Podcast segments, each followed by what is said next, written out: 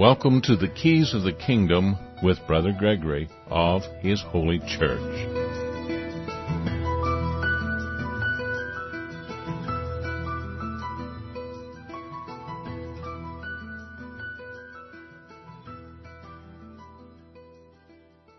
Well, welcome to Keys of the Kingdom, and uh, I'm Brother Gregory, and we're going to talk again about the kingdom of God, and we're going to continue a lively discussion that we've had on the network. If you were not on the network, then you missed it.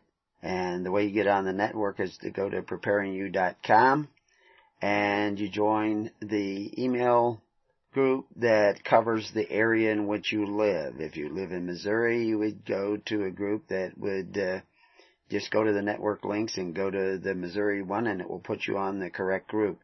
If the, too many people get on one group, we will split it off by uh, other states or by local towns or whatever. But that's the way you get on that email group. But then there is another email group you get on to if you become a part of the Living Network, which you become, you actually do what Christ said and sit down in the tens, hundreds, and thousands.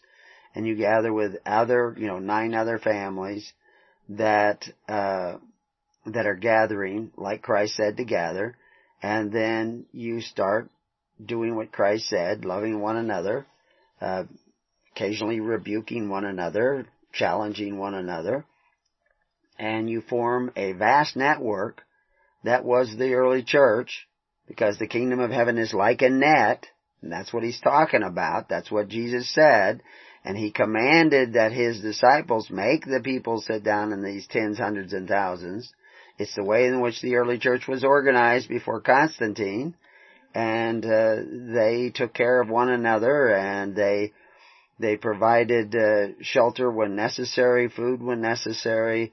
Uh, there were periods of time in the first few decades of the church where thousands upon thousands of Christians had to just suddenly pick up and leave town. Uh, they did this, of course, in uh, Rome under Claudius, and they did it again in uh, uh, Jerusalem. They had to flee. There was an army completely surrounding Jerusalem, and uh, the gates opened up, and that was a signal to get out of town.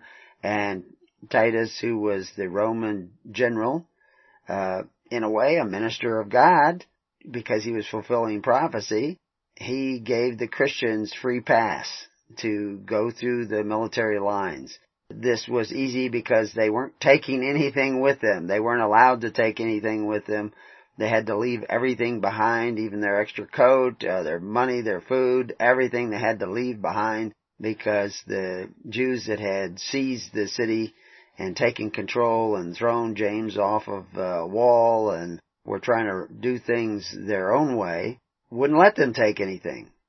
And this is all chronicled in uh, Josephus and uh, and it was prophesied by Christ and they the Christians came out singing because they had some place to go because they knew the kingdom of God is like a net and they had created a network from Ephesus to Corinth to Rome itself and they had a place to go and they had people who would help them get there. I remember in the Bosnian crisis there were people being driven out of their homes and uh, one of the things that the I don't know, you want to call them rebels or freedom fighters would do to the people is take their shoes away and drive them out of town. And so you had women and children trying to cross over the mountains barefooted and wrapping rags around their feet. And uh, they didn't have quite the network that Christ had told the people to create. And so they they ended up having to depend upon the U.S. military for uh, dropping tents and of course they didn't have a bunch of kids shoes so they didn't drop those and food and supplies. But who are you going to call if you have to suddenly leave town? There was just evidently a tornado down south and it's kind of devastating. Now i'm sure there will be a lot of christian people christian churches out there helping the people and that's great but is it really kingdom? Are they really sitting down in the tens hundreds and thousands uh, organizing themselves on a day-to-day basis now in what is now really good times to prepare those those familial and and uh, community links that will be so important during hard times.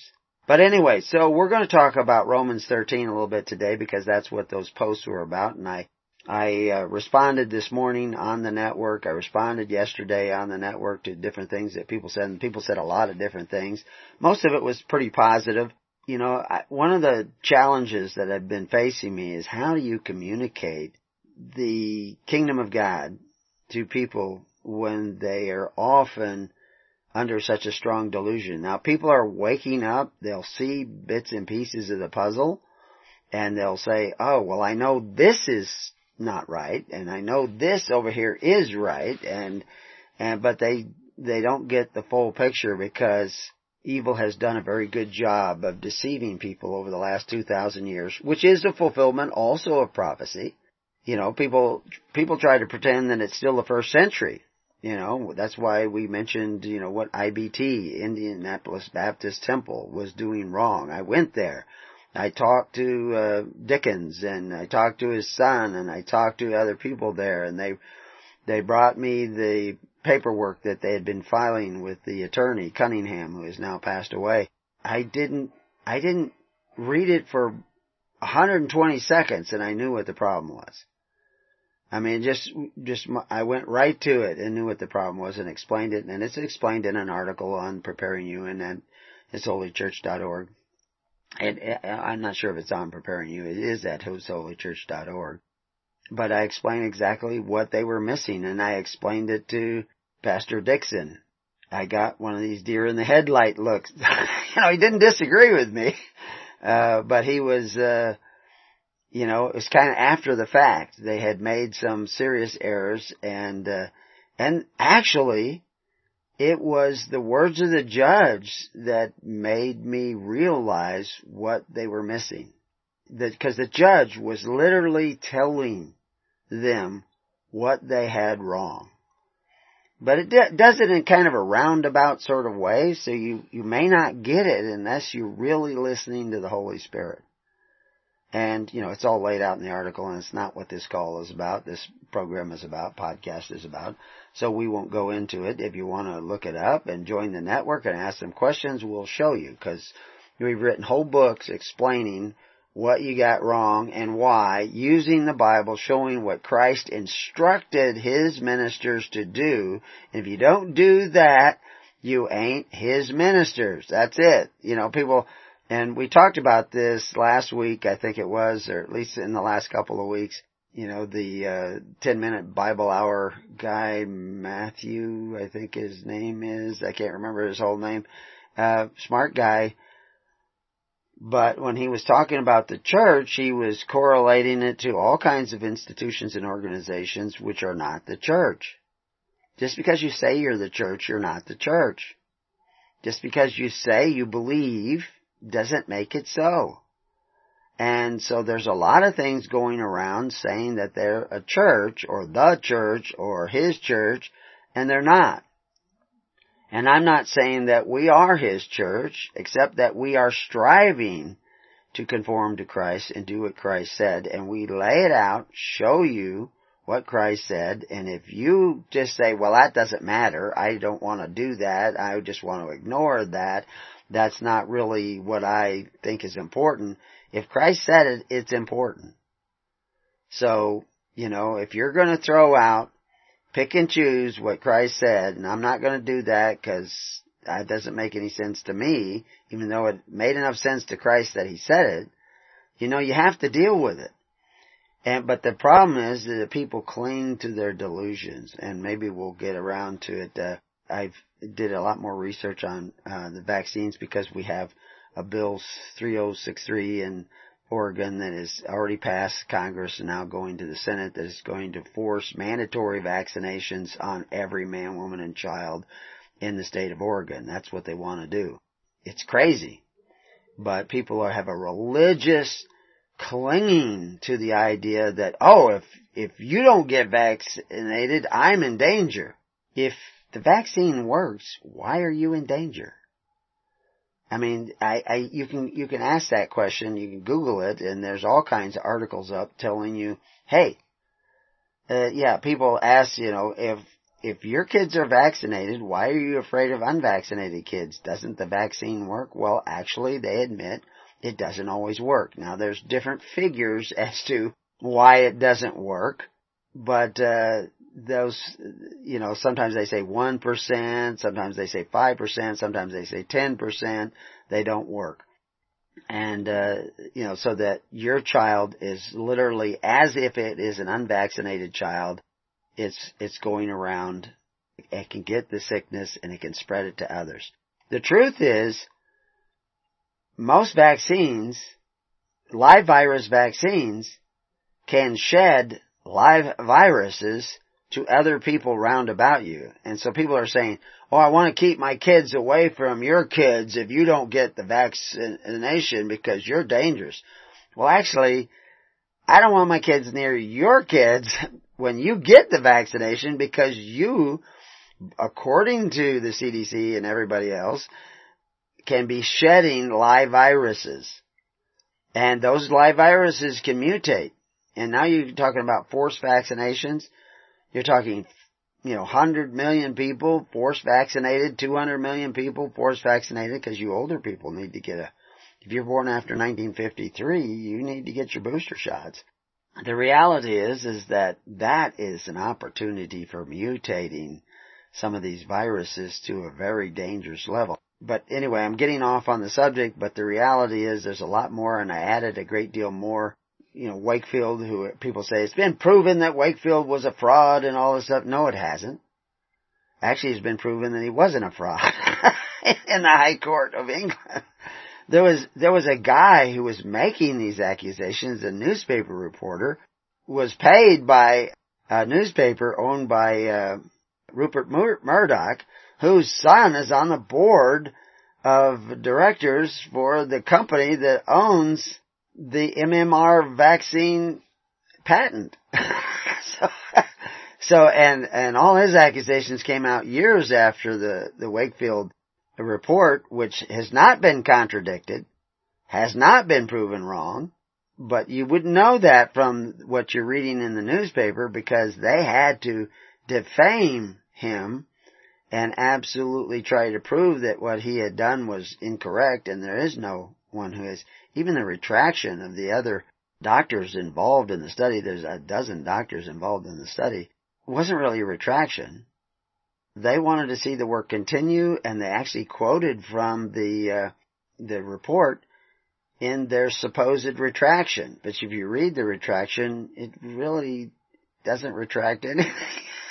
so they just were under tremendous financial pressure to say something or they would lose funding.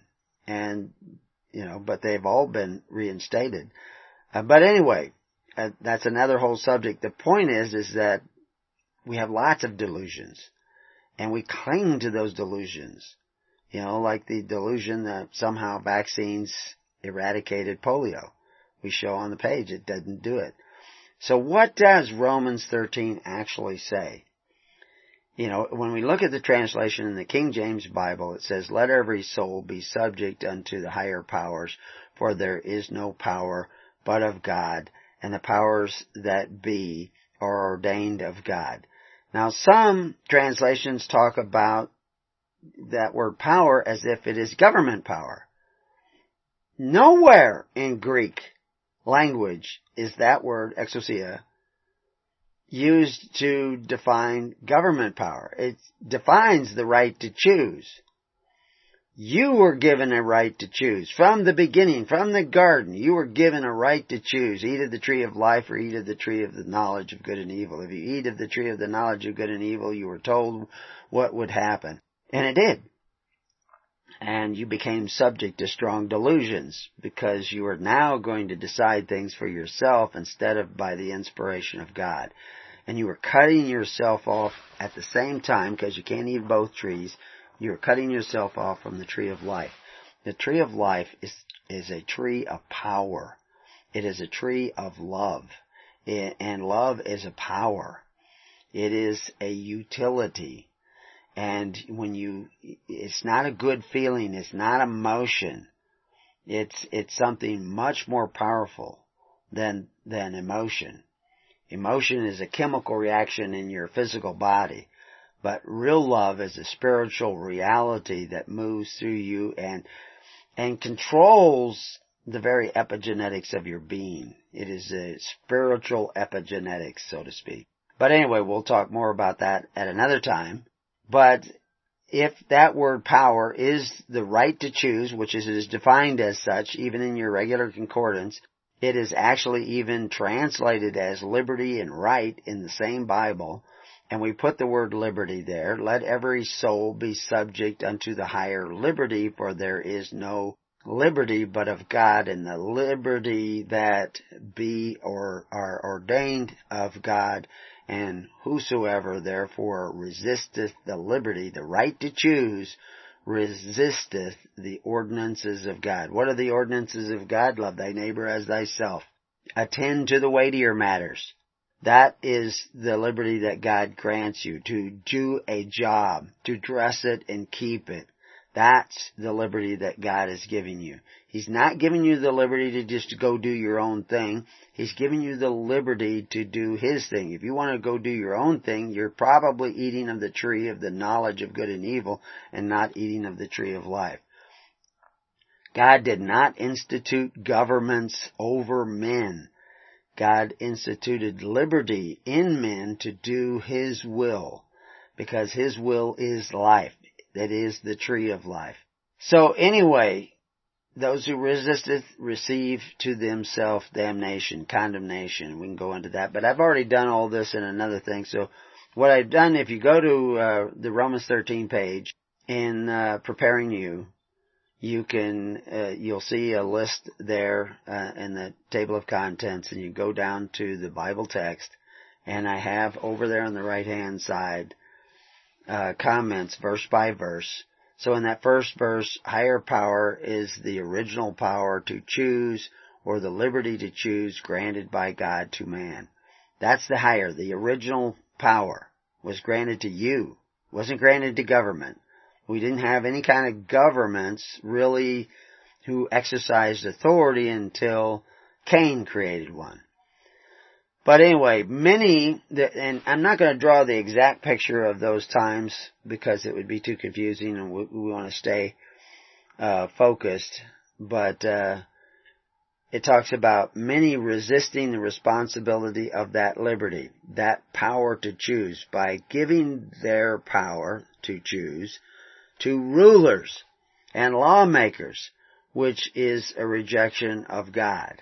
And if you go to Samuel 8, it talks about that in great detail. They were rejecting God. They were going to elect a ruler to rule over to them, to exercise authority one over the other.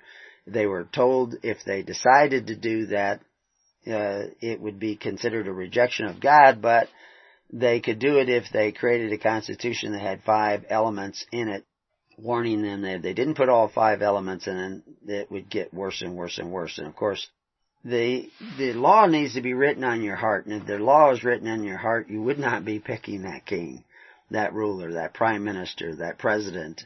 You wouldn't be doing it. You wouldn't need to do it. But the reality is you've gone so far away from the kingdom. If you if you suddenly removed all these kings and presidents and prime ministers and congresses and parliaments, you would have total chaos. You would have death and murder in the streets and people starving and killing and burning down cities and everything else. They'd burn down their own city uh, because they weren't getting the freebies that they've been getting from the rulers, kings, presidents, and prime ministers of the world. it, it is just astounding uh, what people would do. It would be absolute chaos. So those men are there right now in place, but what should you be doing? Should you be looking to them, praying to them for your benefits, or should you be turning around and thinking another way and seeking the kingdom of God and His righteousness? Well, that's a no-brainer. That's what we're supposed to be doing. But what does that look like? So in verse 3, the rulers are not a terror to good works, it says here. And this is one of the controversies that come up, always does.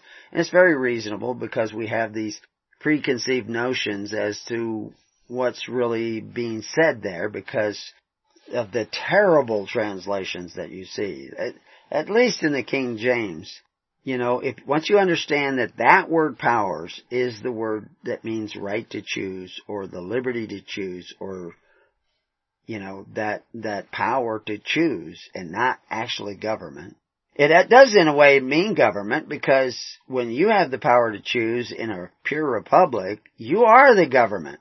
You might elect men to do certain tasks, to provide certain services, but you're the government. No one else is the government. Everybody shares. You know, in the United States federal government, they have the division of powers. There are three branches of government.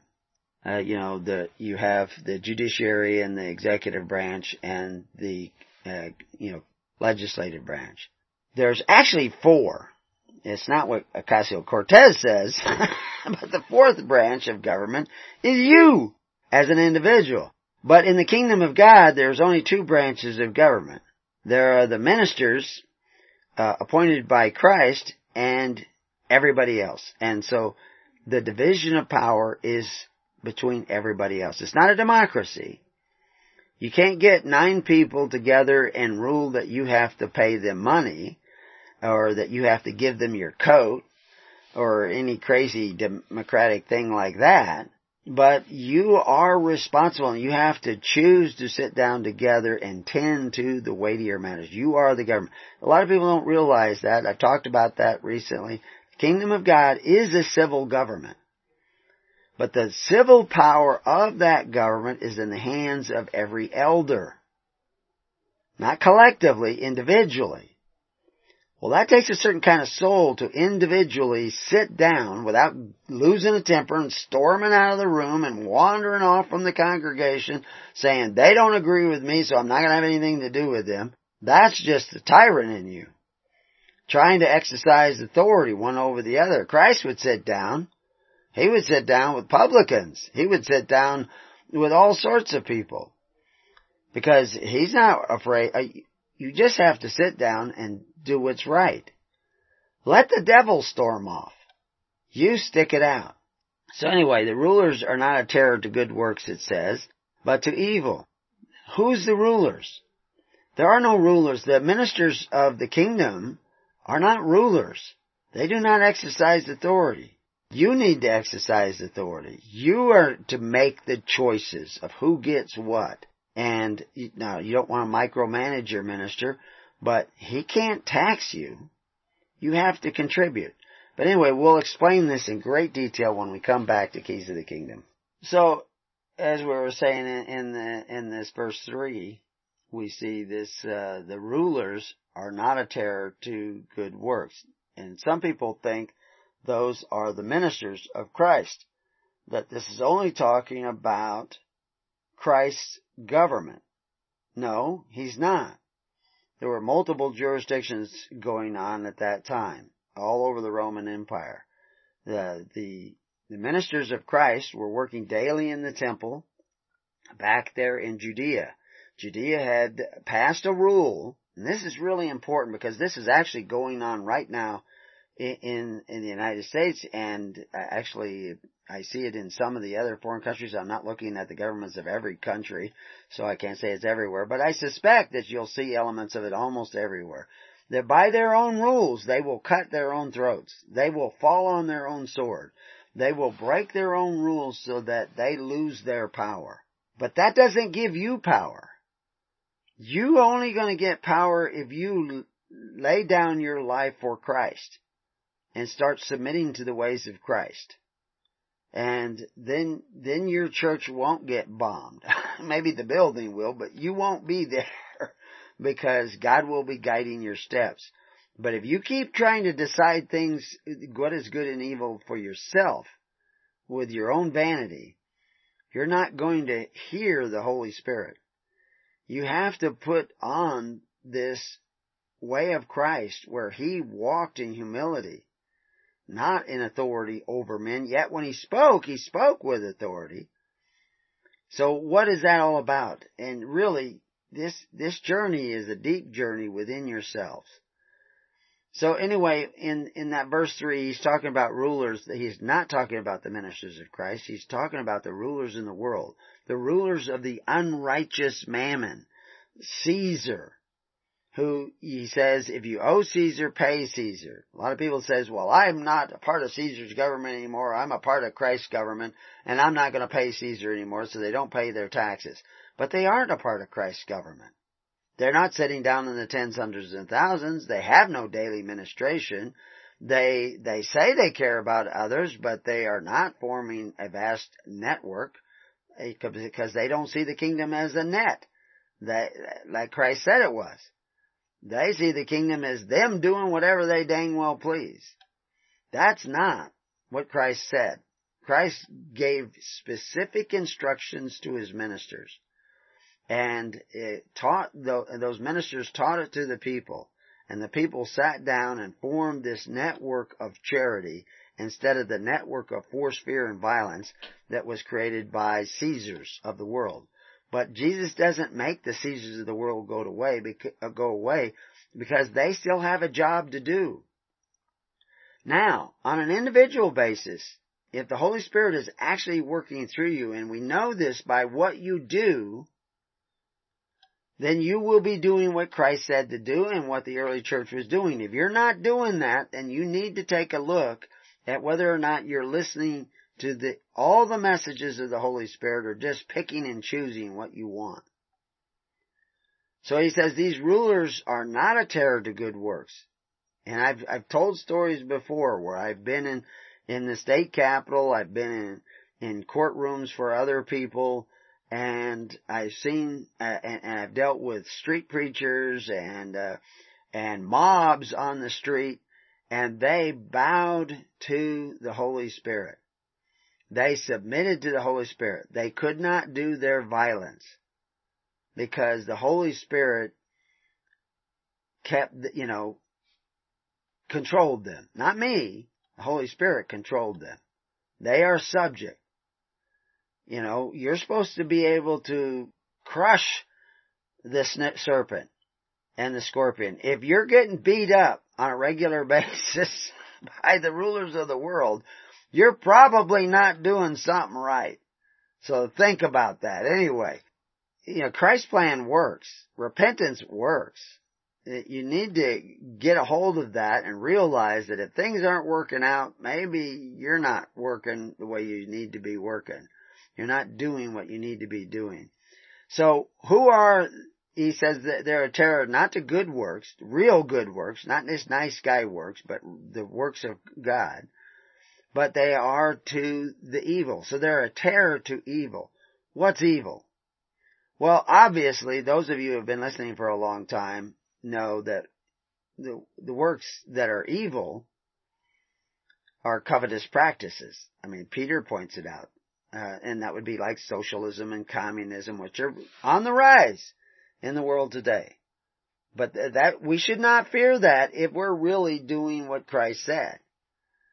You know, I mean, obviously, it's not a good thing, and there is reason to be afraid, but not if you're really doing what Christ said, which is things like sitting down in the tens, hundreds, and thousands and loving one another. Not trying to impose your doctrines or your what you think everybody else ought to do on everybody else, but you start just focusing on what you need to do according to the leading of the Holy Spirit. And you have to be still to know what that is. In other words, not, not wanting to exercise authority over everybody else, which makes it a lot easier to sit down in the tens, hundreds, and thousands. But anyway, we know it was prophesied that those covetous practices would make men merchandise and curse children and make them a surety for debt. They can't just get out of the system once you become a surety for debt. You can't just roll back the clock to the first century. You're going to have to deal with the fact that you have become merchandise and you have been cursed by the actions of your parents. Of course, you have to forgive your parents I'm not saying to blame everything on them. That's one of the big problems. We're always trying to blame everything on everybody else. No, we're a part of this same thing. Especially if you haven't sat down in the tens, hundreds, and thousands and you have not been walking in the ways of Christ, well then you're still to blame because you haven't fully repented. So you need to do that to undo this merchandise cursed children surety for debt prophecy that has already taken place You can't just pretend that it's the first century. Your claim to be a first century church will not cut muster. Uh, and most of you aren't even in a church. You're not in the tens, hundreds, and thousands. You may have some sort of congregation, but you do not, I'm not here to tickle your ears. I'm going to challenge your delusions because I want to see you completely awaken to the ways of Christ and learn to walk in the ways of Christ. So in verse 4, if you choose to have rulers, kings, presidents, prime ministers with their Congress and Parliament, you are to include five things in your Constitution as instructed by God and His Holy Spirit in Deuteronomy 17. Now there's live links on the page. We'll take you and explain what those five things are. Those five things are not in the Constitution of the United States. I think the world of some of the guys who got together in early America. My own great great great grandparents were back there. They've been here in this country since 1600s, at least some of them. There's, by the time you get back that far, you get about 2,000 grandparents. Um, but they're, uh, we have grandparents who were over here very early on, very early on. And, uh, actually we may have some grandparents that were here even before that. But, uh, anyway, uh, the point is, is that that that the United States federal government is not a biblically correct government, but yet it can be a minister for good, and uh, but it can also be a terror if you're not doing what Christ said. If you're still engaged in the covetous practice, and now a lot of guys say, "I don't want any of the benefits, and I want to declare myself free." That's not enough. That's not repenting. Just, just not taking the benefit is not repenting. It is not conforming to Christ. You have to become the benefit in the kingdom. In other words, you have, that's why you have to sit down in the tens, hundreds, and thousands and actually start loving your neighbor as yourself and forming that kingdom of God, which is like a net, according to Christ. Now there's more to it than that, but we're just covering the basics. You gotta get those ideas and accept those ideas in your head. So the second part of this, where I, where I talk about this verse 4, is the people were warned in 1 Samuel 8, and have a live link there, that the rulers they choose would take and take and take and take and take until they cried out. And when they cried out, God would not hear them. And so you you have decided that oh well the governments of the world are bad and wicked and I'm going to cry out and I'm just going to save myself by saying I'm out of the system. No. How do you get God to hear you? Well, you can't be like Saul. That's for sure. That was one of Saul's problems. He couldn't hear God anymore. But yet he was still actually providing a service for God. Unwillingly, but he did it himself. He did a foolish thing. He forced an offering, which was the beginning of the fulfillment of Samuel's prophecy in, in uh, chapter 8. He began to take and take and take and take. He appointed men over. Um, along comes David, and he tries to number the people and centralize the government by building a central stone temple he, he repented and put off those things. He, he stopped numbering the people for a draft to force the people, because he, he was going to take their sons and daughters, see, which is also a fulfillment of the prophecy. Now Solomon did that. He put heavy yokes on the people. He chastised them with whips. And Rehoboam wanted to chastise them with scorpions. And we have live links so you can go look up what, what I'm talking about. All this is more rejection of God and it was becoming a heavier and heavier burden on the people. What did the people do? Well, they divided the kingdom and they warred against each other. They did not repent. I mean, they regretted having chosen a king, but they did not repent. Now, there were probably some that kind of did and just went off. But they left the kingdom and they became the lost sheep. Christ comes along, here's a king after God's own heart, who has God's own heart, and he is tempted. You know, to exercise authority, turn stones into bread, to rule over other people, but he won't do it. Uh, he and his sons, like Gideon says, my and my sons will not rule over you. This is the king you want. This is the spirit that we need in ministers. Because they have to have that spirit of Christ in ministers. They don't want to rule over. But nature abhors a vacuum. If we're not going to rule over you, who is going to rule over you? Is, is God ruling over you? Well then, I would definitely find you sitting down in the tens, hundreds, and thousands, loving one another. If you're still just trying to do your own thing, then I don't think God is ruling over you as much as you need God ruling over you, because you're not doing what Christ said, what He commanded. You're not laying down your life for this network of believers. Now I can guarantee you that the first people that come to sit down in the tens, hundreds, and thousands, they will not be all true believers. They will not be all walking in the way. But the more you do, the more the Spirit of God comes into you and moves through you and is in your midst, and the more you will drive away those who will not receive that Spirit and call unto you those who will receive that Spirit. And that power will stop kings in their tracks. It will drown Pharaoh's army. They will make choices that will destroy them. You don't have to destroy them. That's the, the power of God that will destroy them. They will fall on their own sword. And I could tell you right now that's going on behind the scenes. It's not even being reported in you know, but I'm not going to reveal it even on this radio program. I thought I would, maybe I will later, I don't know, but, uh, but the problem isn't what they're doing and the sword that they're going to fall on. The problem is you're not doing what Christ said. You're not sitting down in the tens, hundreds, and thousands forming that vast net that is the kingdom of God. You're not exercising your power of choice in those free assemblies. Like I said, God's government is a civil government. The civil law is the law that men make for themselves. In the kingdom of God, the entire power of the civil law is in the hands of every individual elder in free assemblies. They don't sit there and make rules for the other nine uh, people in, or, or for the others, anyone else in, in the assembly, they sit down and they become a candle of light of righteousness in a free assembly. And when they get up and walk away from that assembly, it does not exist anymore except in their hearts. And when they come back together again, it exists again. You have that right to freely assemble.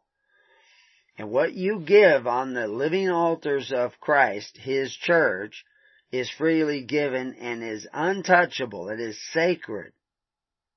Now you, it is absolutely essential that you don't just have the form of the kingdom, but you actually have the spirit of the kingdom. What you choose to do, the spirit that you let in you, carries with it a power. Just, it's, it's like a disease. You can't stop it. You know, we were talking about vaccines at the beginning you know, there's a ship, uh, I think it's USS Henry, and everybody on it is getting mumps. They've been at sea since January, and by December they had all kinds of guys coming down with mumps. They all had the MMR vaccine, because you can't even get on the ship without it. It there's at most there's a 25 day incubation period, but they're all they've all got mumps. I mean, and there's still guys coming down with illnesses the vaccine didn't work and actually had to be the source for the for the mumps. so uh, the reality is that uh, the same guys who did this to all those sailors want to force vaccinations on everybody in the population. But once that starts coming, it can release a Pandora's box of disaster like you can't even imagine. But the reality is the same thing, the same infectious spirit of God will go out and do the reverse of destruction. You know, cause it, go back to what it says. They receive to themselves damnation. Well, you want to receive to yourself the blessings of God. So you have to turn around and do the other thing. You have to do the exact opposite. You can't just say, well, I'm not going to take the benefits. I'm just going to declare myself free. You have to actually, seeking the kingdom of God, that's a job. That's a description of what you need to do. You're not going to be saved by what you do. You're still going to be saved by that Spirit. But if you want that Spirit to enter into you, you need to be doing the will of the Father. Not those who say, Lord, Lord, those who doeth the will of the Father. So where are, where is the kingdom? Where are you meeting the form that Christ laid down for the kingdom? So, anyway, back to uh, the voice of the people. They chose their ruler. You say, well, I don't choose them. I'm just going to be free man in Christ. Where's the kingdom? Where is it? So anyway, we go on to verse 5 and it says the rulers gain uh, more power. Um, in my notes here it says the rulers gain more power when the people give them power to take from their neighbor in order to obtain the wages of unrighteousness. Again, more live links. What are the wages of unrighteousness? That's a quote right from the Bible. That's the benefits of men who exercise authority. The benefactors of the earth, the fathers of the earth. That's who that eh, eh, are providing those benefits by taking away from your neighbor. That's you taking a bite out of your neighbor. This is how you become a surety for debt. And this is what's happened already. Now, if you want to undo that, you can't do it. It's a Gordian knot that binds you. You need the sword of Christ to cut that. And that means you have to do what Christ said. So, when we become the surety for debt, we, we are not keeping the Sabbath. We're, we're, we're taking benefits before they're paid for. And so you go take all the Saturdays off you want, that's not keeping the Sabbath. You're in debt. You can't make that go away just because you sign a piece of paper or wave your hand. Now there is a way out of the system now, but only as the called out and the ministers of God. There is soon coming a way out of the system of men, but it will not do you any good unless you are already seeking the system of Christ which is a righteous system based on faith, hope, and charity, which you don't have just because you're a nice guy to a few people that you happen to meet on the street. That's not the kingdom. Kingdom's much more than that. And you have no, you cannot conjure up the Holy Spirit. It listeth where it will. Now if it's awakening you, great, but keep waking up, keep conforming to Christ. When we do not sit down in the tens as commanded by Christ and love one another in charity, we are slothful in his ways of righteousness and we will remain under tribute. We will remain in the unrighteous mammon as merchandise and our children will be cursed in the same way. When those who are called out do not come together in one accord to form that network, selling all they have having all things in common, they are not his church. You need to do that. And there's several live links in that on the page that will take you to articles explaining what those things are. In verse 6, we see uh, when we swear allegiance to make social compacts to serve the rulers in order to obtain security, or we are just slothful in the weightier matters. Remember, Christ condemned the Pharisees because they were not attending to the weightier matters of law, judgment, mercy, and faith. Why? Who attends to the weightier matters in the kingdom of God? It's every man. You, that's the civil law. You know, we don't have statutes in the civil law. I mean, we have the Ten Commandments. But the civil law is the weightier matters of law, judgment, mercy, and faith. And that law needs to be written on your heart and on your mind, and you would be attending to it. If, you know, I just read a story where uh, a guy in Albuquerque was uh, accused by uh, a teacher who evidently was amazing that they were a teacher. They had all kinds of legal problems, you know, uh, I think they were kiting checks and and shoplifting and everything else, but they also made an accusation that his four year old daughter accused him of molesting her. And it just, it just blew out of control. The kids were taken away from the parents. Uh, he couldn't even go home anymore. He lost his job. He had a really good paying job, worked for the government as a nuclear emergency something or other coordinator. And the, their kids were taken away and traumatized and put through one uh, set of tests after another. And they, they were even, it was a boy and a girl kid, four and seven, I think, and they were separated from each other, so they didn't have their parents, they didn't have, uh, they, they weren't able to see their dad for months and months and months, and eventually it came out that it was all, it was just all false accusations. But they, fortunately he had enough money that he was able to fight them and hire the lawyers and all that stuff. You got enough money to do that? If that happens to you?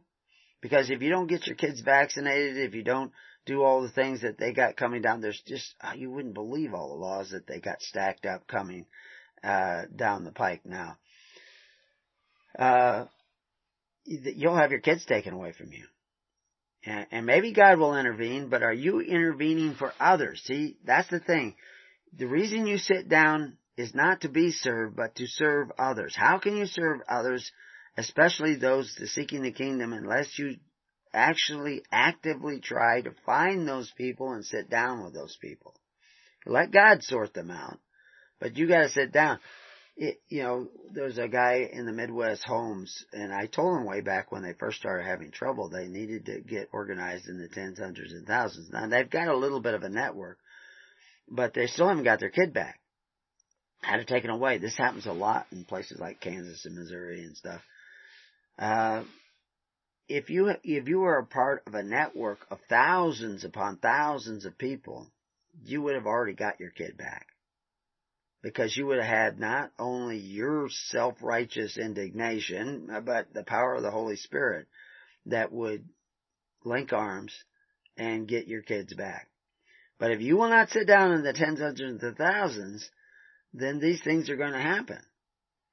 Because people think, oh, I'm just going to go off and be my own spiritual guru and guide. And of course, in the kingdom, you are responsible for your spiritual relationship with the Father.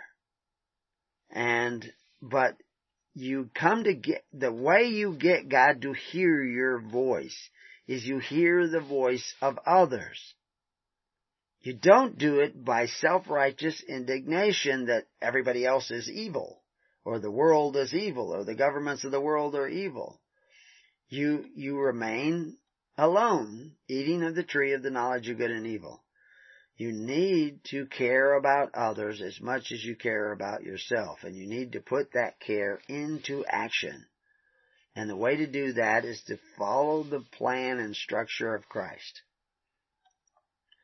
So yeah, okay, you don't swear allegiances and you don't make social compacts to serve rulers in order to obtain security, or we, but are you slothful in the weightier matters? Are you sitting down in the tens, hundreds, and thousands caring about other people's children as much as you care about your own? No. Well, if you're not, then don't expect good things to happen. Expect, because that's evil. Sloth is evil. And so you have to overcome all these things. If it's not working out, there's something you probably need to do or learn or accept or follow in order to alter the outcome.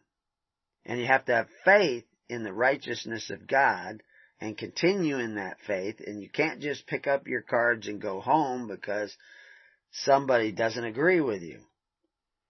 you it's vanity that keeps you from becoming, see, the more every one of you tries to serve every other one, the more the power of the Holy Spirit can flow in you. This is why he who is greatest in the kingdom is servant to all. So you come together in the tens to serve others, not to save your own bacon. That's absolutely important to understand. So we're going to cover a couple more verses here and then we'll go on to uh, some of the letters that we have received in, in pointing this out when we return to Keys of the Kingdom. Welcome back to Keys of the Kingdom. So, what did Jesus mean when he says, judge not lest ye be judged? Well, this is something that people really seem to gloss over or miss. In 1 Corinthians 6 9 it says, Know ye not the unrighteous shall not inherit the kingdom of God? Be not deceived, neither fornicators, nor idolaters, nor adulterers, nor effeminates, nor abusers of themselves with mankind, just goes on and on, a big long list, shall not inherit the kingdom. You know, have nothing to do with these guys. But the reality is, is that God is judge, not you. You're not supposed to be judging these people. You're supposed to be loving them because that's the way you drive out demons is with that love, which is a utility, is a power. It's not an emotional feeling. You could, you can't conjure up that love. Love is a gift to have the love of God in you, that power of God in you is a gift. It comes when you repent and submit to the Holy Spirit and accept the guidance of the Holy Spirit. Uh, if you, you know, let's let's go back to uh, in, in in Luke uh, where it talks about the unrighteous mammon. And I say unto you, make to yourselves friends of the mammon of unrighteousness, that when ye fail, they may receive you in everlasting habitations. Be friends with the mammon of unrighteousness. What is that? Mammon is not money. Mammon, well, Mammon is entrusted wealth. You, your children, your, your labor, your land, your sweat, your toil, it's all held in a trust. That's why you're merchandise. You're merchandise in the unrighteous mammon. And it says make friends with it. In other words, don't cheat Caesar. Pay Caesar what is Caesar. This is exactly inconsistent with what Christ is saying all the time. That's the thing is if you just pick and choose and say, oh well, I'm just only going to listen to this, and you you it doesn't fit with everything else, you probably are misinterpreting because it it needs to fit. It needs to fit with everything else. And so he's saying make friends with it so that you will be, you know, received in my everlasting habitations. Well, the, he said this early on in his ministry, and then later on, many people were received. You have to remember the Sanhedrin had already broken down. The Sanhedrin that was in Jerusalem was not the legitimate Sanhedrin. The king, there was no king in Jerusalem. Uh, Herod Antipas wasn't in Jerusalem. The one who had tried to sit there died uh, at the hands of his own father. And uh, the next one that tried to sit after Christ, he his belly ruptures open and worms come out. So I mean, where is where was the real Sanhedrin? Well, that was the 70 that Christ appointed. He, he's taking the civil government away from the Pharisees who have, through their Corban, their system of socialism, had, were making the Word of God to none effect, and he was going to appoint it to another group who was going to be that civil government, but they couldn't exercise authority one over the other, so where was the power of the civil government back in the hands of the elders of each individual. So in order to exercise that power, they had to sit down in free assemblies and not be slothful in attending to the weightier matters of law, judgment, mercy, and faith. This is, again, you're back to multiple jurisdictions. We see the same thing popping up with Sharia law, and there's actually places in England and places even in the United States where Sharia law is being used. And, you know, I don't want to get into the whole Sharia law thing, what the heck that means. Sharia law is just the interpretation of the law. And amongst radical Muslims, the Sharia law is a bad thing. If you can find righteous Muslims, it would be a good thing. but, uh, you know, that's, I'm not concerned with that. I'm concerned with us focusing on Christ's law, which is to love thy neighbor as thyself and to love God with your whole heart, mind, and soul, which means you have to accept everything that Christ says eh, in spirit and in truth. So anyway, he goes on, uh, he that is faithful in that which is least is faithful also in much, and he that is unjust in the least is unjust in the much. So if your, your goal is to get out of paying taxes, you're probably not of any value in the kingdom of God. If your goal is to serve your fellow man, well then you will do that. And if, and you will do it honorably. All you have to do is focus on what's right in whatever status you find yourself in. And if you let the Holy Spirit in, eventually you'll be cast out. That's what Israel, the Christians were cast out of the system. They couldn't stop them from repenting and freely assembling and caring for one another and loving one another. So they said, if you get that baptism, you're going to be cast out. And within 50 days, you know, after Christ's crucifixion, they were working daily in the temple and the other guys were out. You know, what would I, what would be the case if, if, if, well, uh, again, I'm not going to tell you. I'm not, I, I'm held back from telling you. But the fact is, is that the governments of the world are going to fall on their own sword in many places. I can't say in every place. And, and we'll talk about that maybe later. Uh, probably won't do it until the afternoon show, but, and if you have been faithful in that which is another man's, who shall give you that which is your own? So, if you have not been faithful in what is another man's, which is that unrighteous mammon, is this system, uh, of righteousness. And it's, he goes on to say, most people miss this. No servant can serve two masters, for either he will hate the one and love the other, or else he will hold to one and despise the other. Ye cannot serve God and mammon, and vice versa. So you will be cast out of the system. He goes on immediately and says, and the Pharisees also who were covetous heard all these things and they derided him.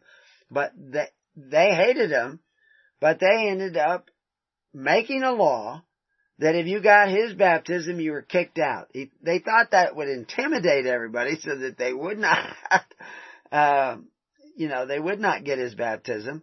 But they did anyway, and they were cast out of the system. Now they are legitimately out of the system, and then the, at the same time, the Pharisees say we have no king but Caesar. And, but there are these others that were called Christians. Most, all of them were Jews at first uh, uh, by the thousands who said there is another king. Jesus was the Christ, the Messiah, the king. And, and some people, you know, don't get that yet. You know, Ben Shapiro doesn't get that yet. Uh, but I see tracks in Ben that are not far from the kingdom.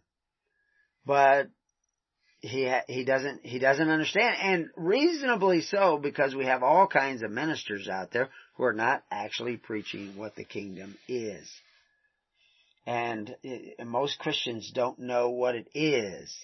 They don't understand that it is another form of government. The church is another form of government. It's a government that does not exercise authority. We are not rulers over the people. We want the people to be ruled by Christ in their hearts and in their minds. And if you are ruled by Christ in your heart and your mind, you will sit down in the tens, hundreds, and thousands out of love for one another. Because otherwise you, you won't know who to save and protect and to accept into your home and et cetera, et cetera, et cetera. So anyway, um, in, uh, in Hebrews 6:10 it says for God is not unrighteous to forget your work and your labor of love which ye have showed toward his name in that ye have ministered to the saints and do minister. So wait a minute. Who are the saints? The saints are the ones who are separate. Who are the ones that are separate? Well, the apostles were all told that they had to be separate in the world, but not of the world. Everybody else was still of the world until they got the baptism of Christ in Jerusalem, and then they were cast out of the world. So they became separate because the world said they were separate. Paul's writing Romans. The Jews in Rome were already kicked out by Claudius. They, people believe he wrote the, the epistles of Rome from Corinth and that it was around 55 AD. Well, uh, Claudius was done by 54 AD, but Claudius had evicted Jews from Rome as troublemakers. Well, who were these Jews? They were the Christian Jews. They weren't just Jews, they were Christian Jews. Now other Jews may have been kicked out too, but the Christian Jews were the ones who were separate. And they had their own living temple walking around, and they were following the ways of Christ. Taking care of one another in private religion, not using the public religion of Rome. And they didn't want this to catch on with Romans, and it was starting to catch on with Romans, so he, he couldn't kick out Romans, so he kicked out all the Jews so now the Romans had no Jews amongst them and all the controversies that come up with Paul in Romans, you know, do you have to get circumcised like all the Jews and all this kind of stuff? And he's saying, no, it's the circumcision of the heart that's the important thing, not the outside ritual. And he's right. Unfortunately, a lot of people are going around trying to do the outside ritual again, and they're not attending to the weightier matters of law, judgment, mercy, and faith. They have no daily ministration. They are not sitting down in the tens, hundreds, and thousands. Their ministers are not conforming to the commands of Christ, and yet they say they're the church. Not so. So you have to turn around and go the other way, which is the way of Christ, and he will not forget what you do. His power will come in there, and then when you get dragged into court or they try to take your kids away, you will have the people of the Holy Spirit come in there, and the judges will bow to the will of our Father. I believe that. I have seen that. If, if you're not seeing that, maybe you haven't repented enough. You're not thinking enough in the ways of Christ. So anyway, and I say this out of love. I'm not trying to pick on anybody, but I'm not here to tickle ears, as I said. I'm here to give you the truth. So anyway, I wrote all this, and we didn't get to those last verses, so we probably ought to uh, go over there and and and take a look at some of those last uh, verses here. In uh, in the six, I talked about the the allegiance that people make to get these social compacts, and okay, you don't want you don't want their benefits, but you haven't yet become the benefactors that don't exercise authority. And some of you should probably become ministers of Christ. Some of you should become just elders in free assemblies. And both of them have equally important roles. They are not every role in, in, that makes you higher in the kingdom is the role of being a servant to others.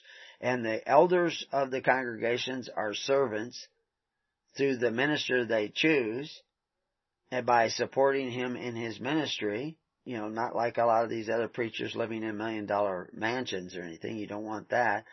That there is a structure that God put upon Israel at the beginning. And if you don't know that the altars were always living altars, always meant to be living altars, if you don't know what the incense was and all these things, I'll be talking more about that later if you don't understand that it wasn't about burning up sheep, it was about a social safety net, and that network suddenly became an army for Abraham overnight and was an army uh, when Philistines and what have you attacked Israel. But when they decided to change the structure and elect a man who could exercise authority and do what is right, they they fell out of grace with God.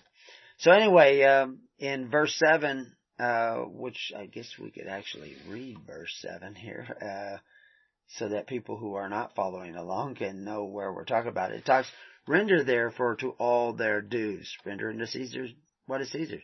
Tribute to whom tribute is due. Custom to whom custom. Fear to whom fear. Honor to whom honor. So, owe no man anything. Well, the reality is everybody in the United States, every citizen of the United States, owes their surety for a billion dollar debt. You can go look up the debt clock and just see it climbing. You, you owe. And it's because you weren't keepers of Sabbaths, because you weren't attending to the weightier matters because you did not have the Corban of Christ. You depended upon, or your parents depended upon the Corban of the Pharisees uh, the social welfare systems that operate by force, which was against what John the Baptist said. They still called themselves Christians, but they weren't doing what early Christians said, what John the Baptist said, what Christ said, what Paul said, what Peter said. They were actually engaging in covetous practices and became merchandise and cursed you as their child. Now you want to change that. You have to think differently. You have to sit down together and start living by faith, hope, and charity. You don't be uh, unfaithful in the unrighteous mammon. That is not the solution. If you've done that already, okay, now seek ye first the kingdom of God and start becoming a servant of Christ and God will not forget your your works. You're not going to be saved by your works. You're still going to be saved by grace because you can't do enough to get saved. So anyway, it goes on through verse 9 uh, for this thou shalt not commit adultery. It gives you the Ten Commandments. You know, we got preachers out there saying, oh, you don't have to keep the commandments, you just have to believe and you're saved. That's satanic. That is crazy satanic. but that's what they're telling people.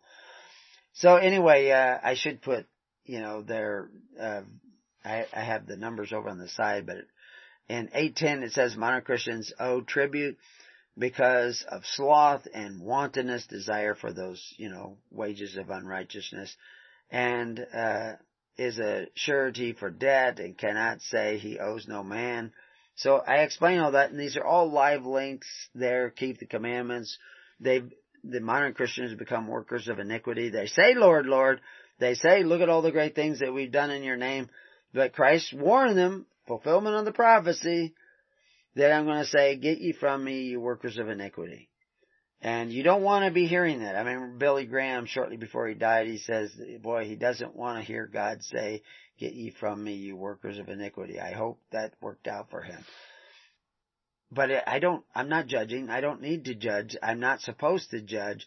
I'm just supposed to give you freely the truth what God has given me. In verses 11 and 14, we go, if you are in bondage, the only way out is through Christ, which means you need to sit down in the tens, love your neighbor as yourself, form a daily ministration through charity and love instead of force and violence, which is what you have now. And all these churches are entirely dependent upon benefactors who exercise authority. They're dependent upon the fathers of the earth for their daily ministration. 90% of the charity that goes on in 90% of the churches is all through those men who call themselves benefactors and exercise authority. You are so far away from the kingdom, so far away from the righteousness, it just astounds me that you think that you're saved. You can't get back on your own. All you can do is turn around and start realizing that this is where we need to be going and start working in that direction. God will have to run out meet you halfway. You don't have enough time to get all the way back. You don't have the energy to get all the way back. You don't have the wisdom to get all the way back. But that's why God will run out and meet you. But you have to sincerely realize, I was wrong. I need to think differently. So anyway, uh, the way of Christ, as Jesus commanded, includes that daily ministration, that tens, hundreds, and thousands, and that living by love and charity instead of force. The governments of the world are there to punish the wicked who are the workers of iniquity. The same as Saul punished the people for rejecting God when he foolishly imposed a tax, forced an offering upon the people. David did the same, but David repented and supposedly maybe the people straightened out a little bit, I don't know. But the reality, by the time Solomon came, and the people were afraid of Solomon coming, they didn't want to accept Solomon, but David had no other error to give them because David had screwed up so bad. He did always come back to repent, and that's what you have to do is come back to repent. But Solomon whipped them, chastised them with whips, eh, made their yoke heavy, but Christ said, my yoke is light. There's still a yoke. There's still a responsibility to do what Christ said. The more you are willing to take from your neighbor, and biting your neighbor, the more the government will take from you, and the more you are willing to, uh, the more you will be devoured. Until you repent and seek the government of God and His righteousness and learn to live by faith, hope, and charity instead of this force, fear, and violence, you, you will not have that grace of God protecting you and protecting your family. You have to be willing to lose everything and lay down your life and God, God will be allowing whatever tests come your way. I can't do anything about that. And I'm sure many of you are very sincere, but you have to put on the full armor of God. You have to put on the white garments of the wedding. You have to conform in every corner and niche in your life to the ways of Christ. That is just going to be required of you. So anyway, some people were having trouble with uh, this uh, idea that the ministers of the world, I mean the ruler of the world, let's put it that way, the rulers of the world are what Paul is referring to back there when he talks about rulers are, you know, in, in that verse where he talks about these rulers. But nowhere else in the Bible does Christ use that word, you know, which is arch, it's a derivative of the word arche, ruler, uh, one who exercises authority. Does he use it in reference to his ministers? If Paul uses it there, and so some people think that has to do only with the church and not the rulers of the world. Now some people think it has to do with the rulers of the world too. And it does. But where they have problem, and I was going to see if I could come up and find where their actual letter was, but uh, they have a problem with uh, that uh, phrases that Paul uses this other word for and, and talks about them being a minister of God. Personally, I think there's only one other place he uses the word minister of God, that phrase, and that's in Thessalonians. And, uh, and it's in a different context. But, uh, if we, if we look at, um, the actual Greek phrasing, I don't want to get into the Greek syntax, it gets, it gets too overwhelming for people. But he's using this word diakonos there when he says minister of God. And the word in the Greek, diakonos, even though it comes from a word that probably has to do with tens, by the time the, you know, this Greek term was uh, being used in that particular era, it means one who executes the commands of another, especially of a master. The ministers of the church are are not, they are servants of Christ. They are not servants of the people. They serve the people because that's what Christ told them to do. So that's the chain of command.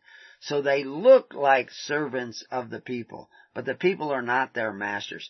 Very important because they're separate from the government of the world. They're also separate from the people because the people may still have their uh, status compromised by their relationship to the world. They may still be under tribute. They may still be merchandise. They may still uh, be under a curse. But the minister serves them just the same.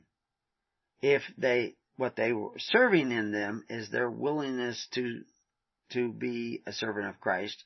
And in that way, both elders and ministers are servants of Christ. So you see this word. But I believe that Paul was using that as a kind of hyperbole to say that they're still ministering and that's why I went to all that trouble showing Saul was still a minister of God when he imposed the tax. It was a foolish thing to do, but he was simply fulfilling the prophecy of take and take and take and take. He was called out for it by Samuel, but Samuel had said this is what's going to happen. But it was still foolishness for Saul, and Saul eventually fell on his own sword. Now Saul could have repented anywhere along the, the way and not having to fall on his sword. And there were ministers in the Sanhedrin in Jerusalem who were not far from the kingdom. They would sneak in at night to talk to Christ, and they evidently supported him, and they were probably eventually cast out, including Caiaphas, out of the Sanhedrin and out of favor with this unrighteous mammon. But the reality is those are individual stories. This is, seeking the kingdom of God is an individual journey. It's where you learn to walk alone together with others. And what, why I say alone, you're not really alone, you're walking with the Holy Spirit.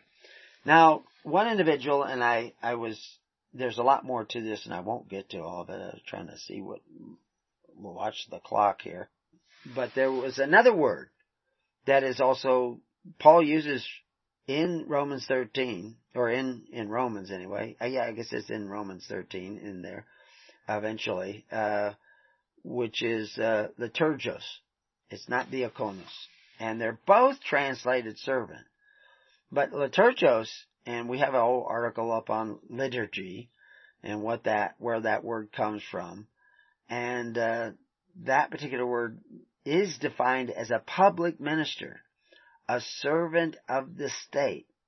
Now the ministers of Christ are servants of the state, but they're servants of you because the state is in you. Originally that's where the state is.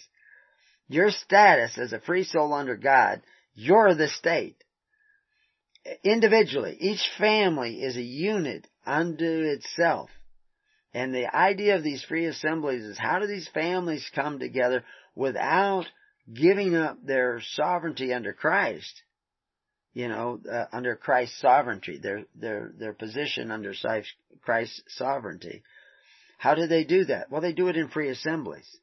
And they have no taxes, they only have tithes, and the tithes is based on ten families, so they give what they choose according to the servant, uh, the service of their minister. Their minister's doing a good job, give him more. He's not, hold back.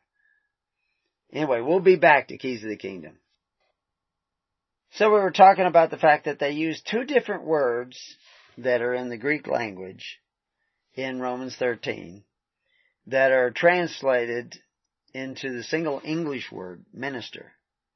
And they are really very different words. And diaconus is, can be a servant of men.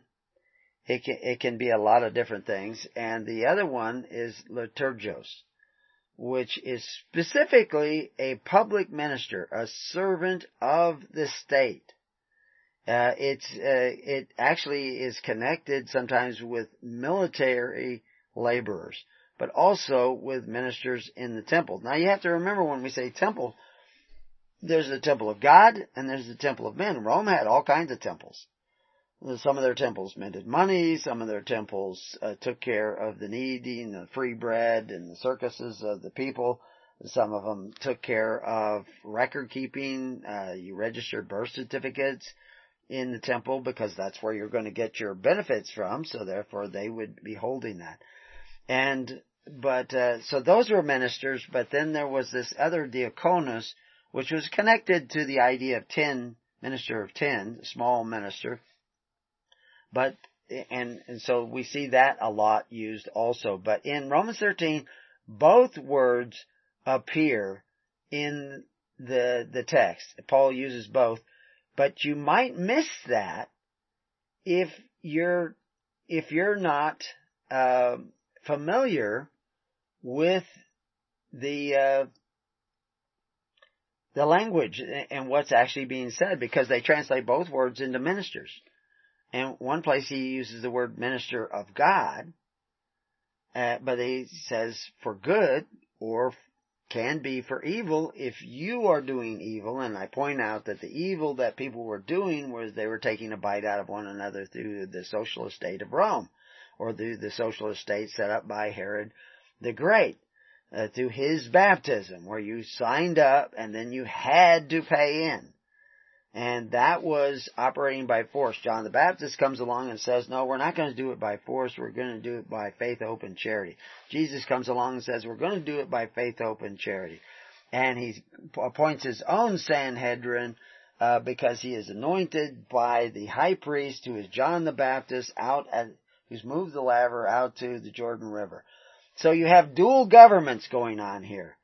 You have the ones that the Pharisees running where the Sanhedrin had walked out with Menahem and others years before and uh, was being had different high priests being put into power by Ananias, this wealthy man, and all the high priests were extremely wealthy and they lived in opulent uh, uh, places, and but there was no king in Jerusalem. There was King Philip, you know, over in one third of the kingdom, and there was uh, King uh, Herod Antipas over there in Galilee, and another third of the kingdom. And then there was Jesus who comes into Jerusalem and he's king. And this is, this is risking his life. But, uh, that's what was going on. But Jesus was saying, commanding, you know, 20,000 people follow him out into the wilderness, probably at one of the festivals, probably at the Feast of Tents. And he's out there with them and he says, okay, you want to receive loaves and fishes, you want to receive food because we need to have a distribution. You have to sit down in the tens, hundreds of thousands. And I command my ministers, the ones I have called out, the church, that's what ecclesia means, called out, the ones I have called out, to make the people sit down into the tens, hundreds of thousands so they're not going to get any loaves and fishes. So they got 20,000, 30,000 people maybe, because it's 5,000 men and their families have to sit down in the tens, hundreds, and thousands before they get anything. Can I do any different? you know, I've talked several times in the show today about maybe telling you, and then I keep being pulled back. I, I want to tell you, but I can't tell you because you're not sitting down in the tens, hundreds, and thousands. And, but I am telling you this, that you need to do that.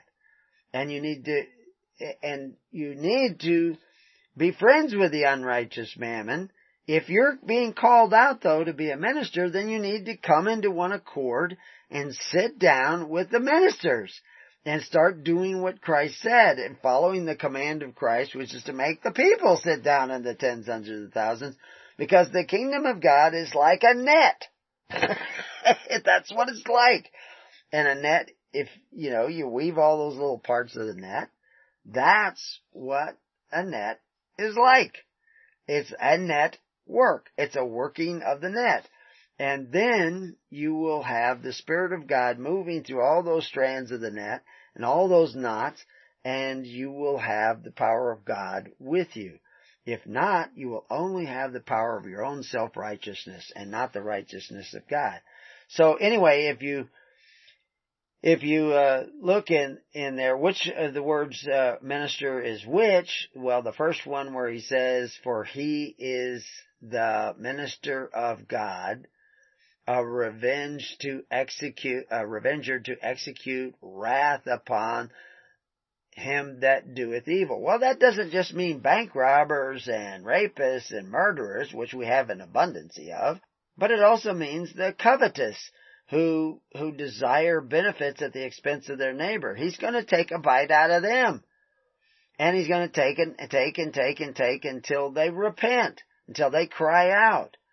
Well, first they're going to cry out that they don't want to have it take and take and take and take away my right and, you know, force me into a divorce and take away my kids and, uh, I don't want to do that.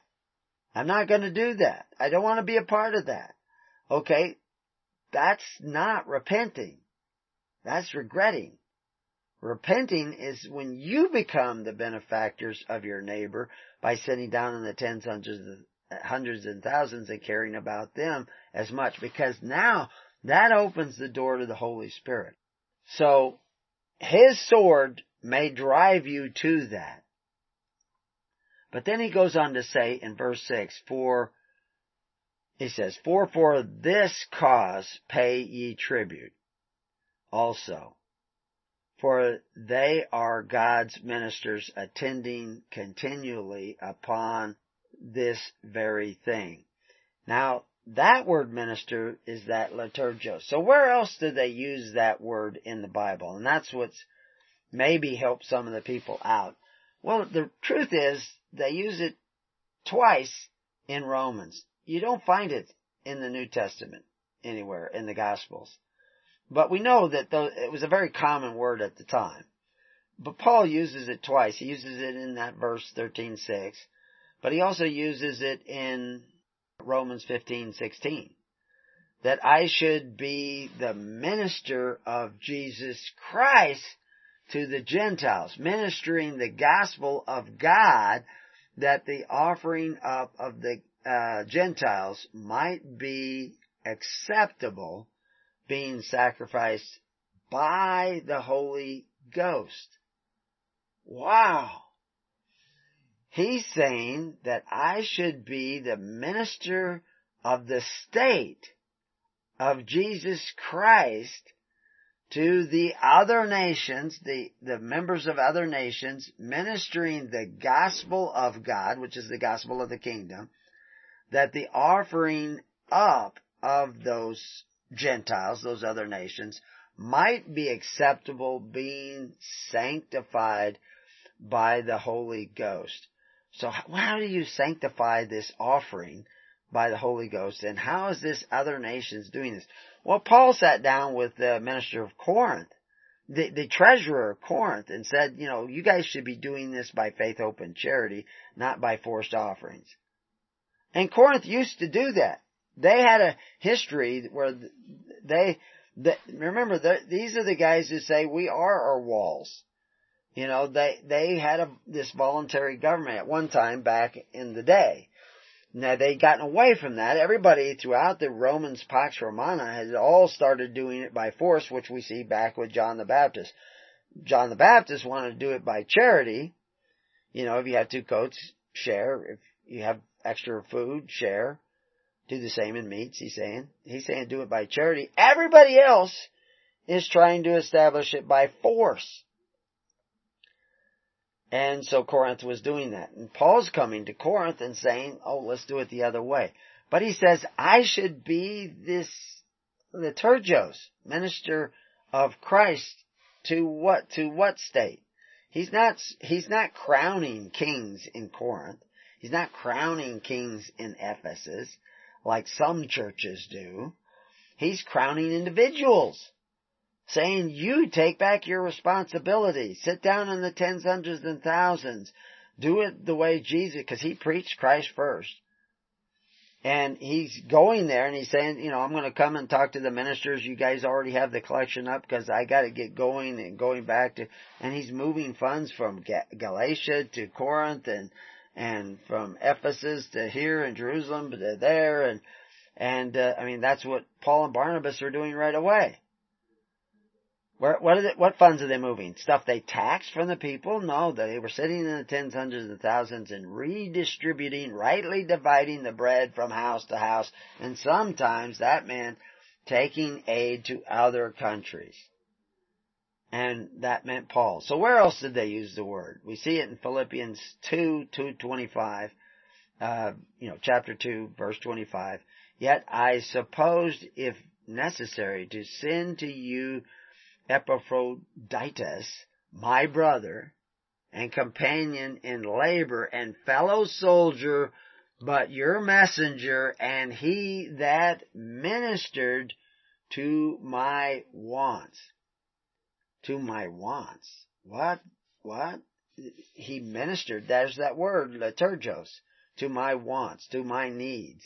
What was his needs? Helping other people, uh, moving funds from Galatia to wherever. He was, these are ministers of the state, but they don't exercise authority like all the other ministers of the state. So yes, you have the tens, hundreds, and thousands, and each of those groups of tens have a minister, a diaconus. But the fact is, is that the church is another form of government operating by faith, hope, and charity. If you don't want to be a part of that, okay, but you will not be free because there is no salvation except through Christ and the way. And the way of Christ is the way of charity and love, not the way of force. It is also not the way of sloth. It is not the way of neglect. It is the way of attending to the weightier matters of law, judgment, mercy, and faith. In Hebrews 1 7, we see the same word show up, and of the angels he saith, who maketh his angels spirits, and his ministers a flame of fire. His ministers a flame of fire. And this is what I talk about and I, I mentioned it briefly earlier in the show, that, that, you know, you, you may war against evil in high places. You don't do it.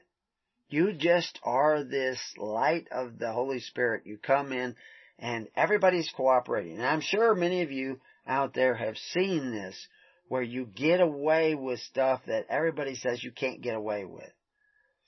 But are you turning up the light of the Holy Spirit? Are you progressing constantly, repenting constantly, getting closer and closer to the plan of Christ, conforming to Christ so that we can turn up the flame of the, that, that Spirit of Christ. Remember the flame of fire, baptism of Spirit and of fire. That's what Christ is bringing. We need the Spirit of Christ in every elder, in every minister. And, but these ministers of ministers need to have the flame of fire turned up in them that they will be able to come in and and and manifest that power through them. They they're not the power. Power is Christ. The power is the Holy Spirit. But they become a conduit for it.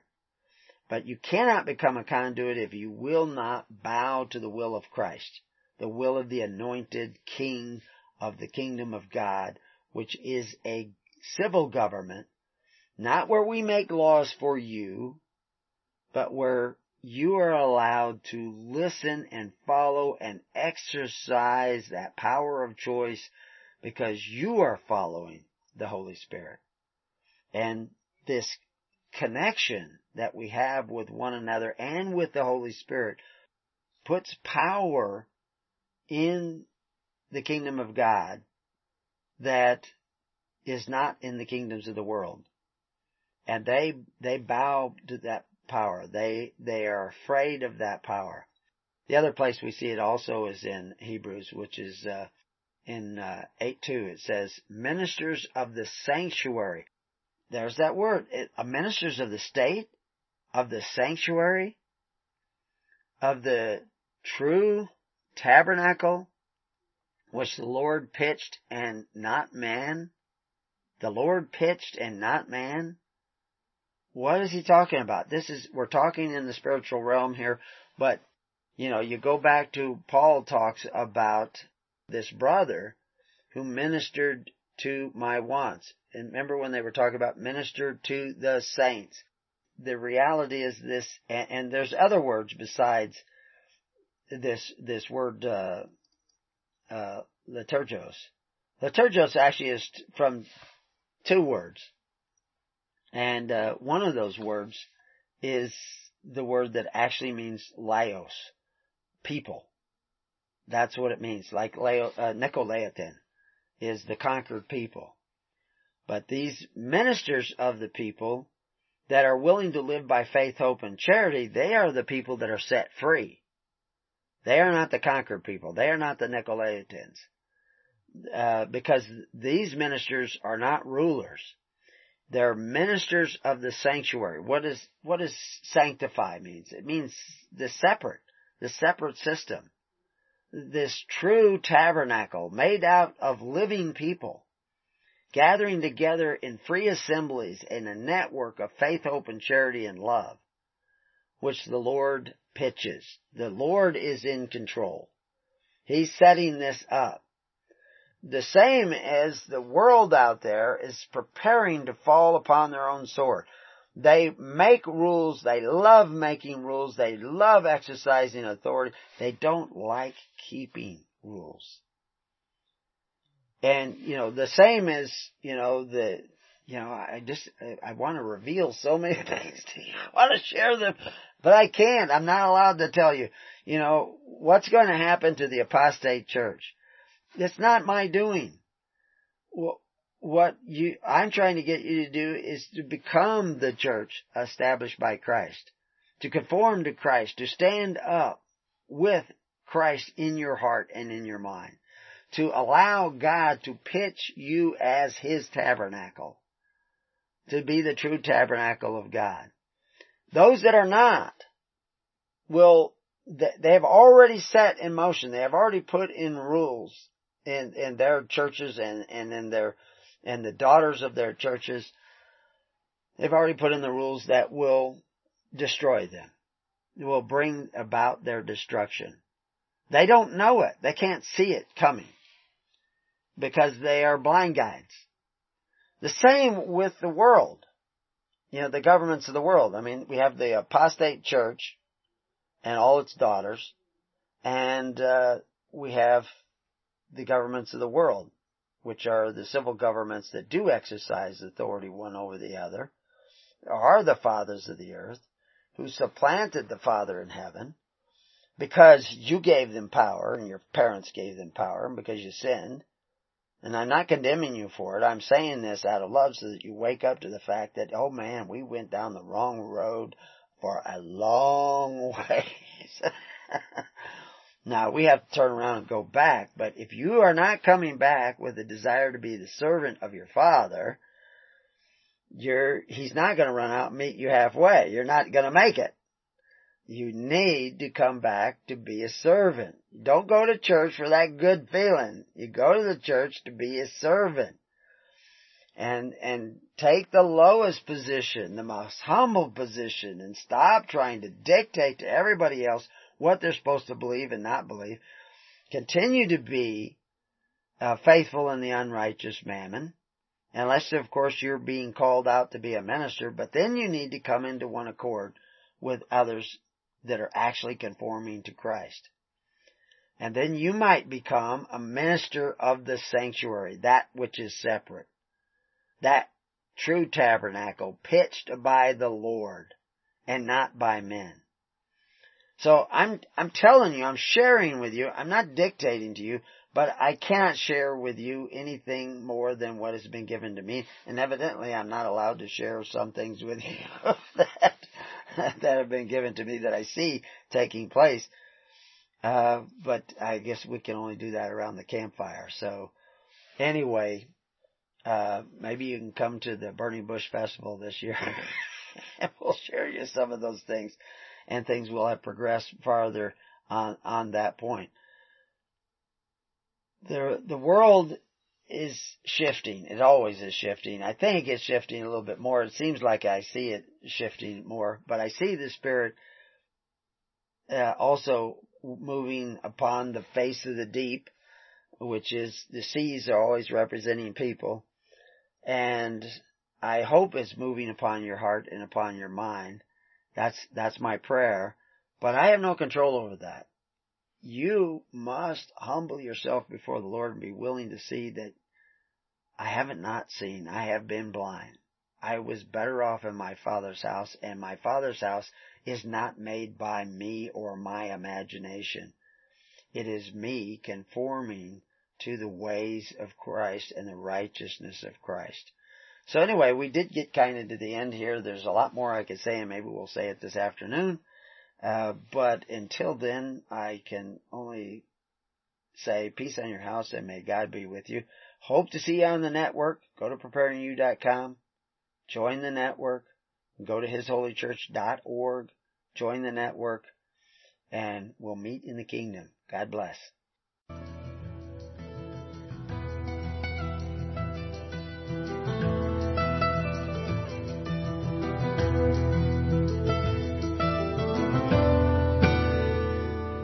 You have been listening to The Keys of the Kingdom with Brother Gregory of His Holy Church.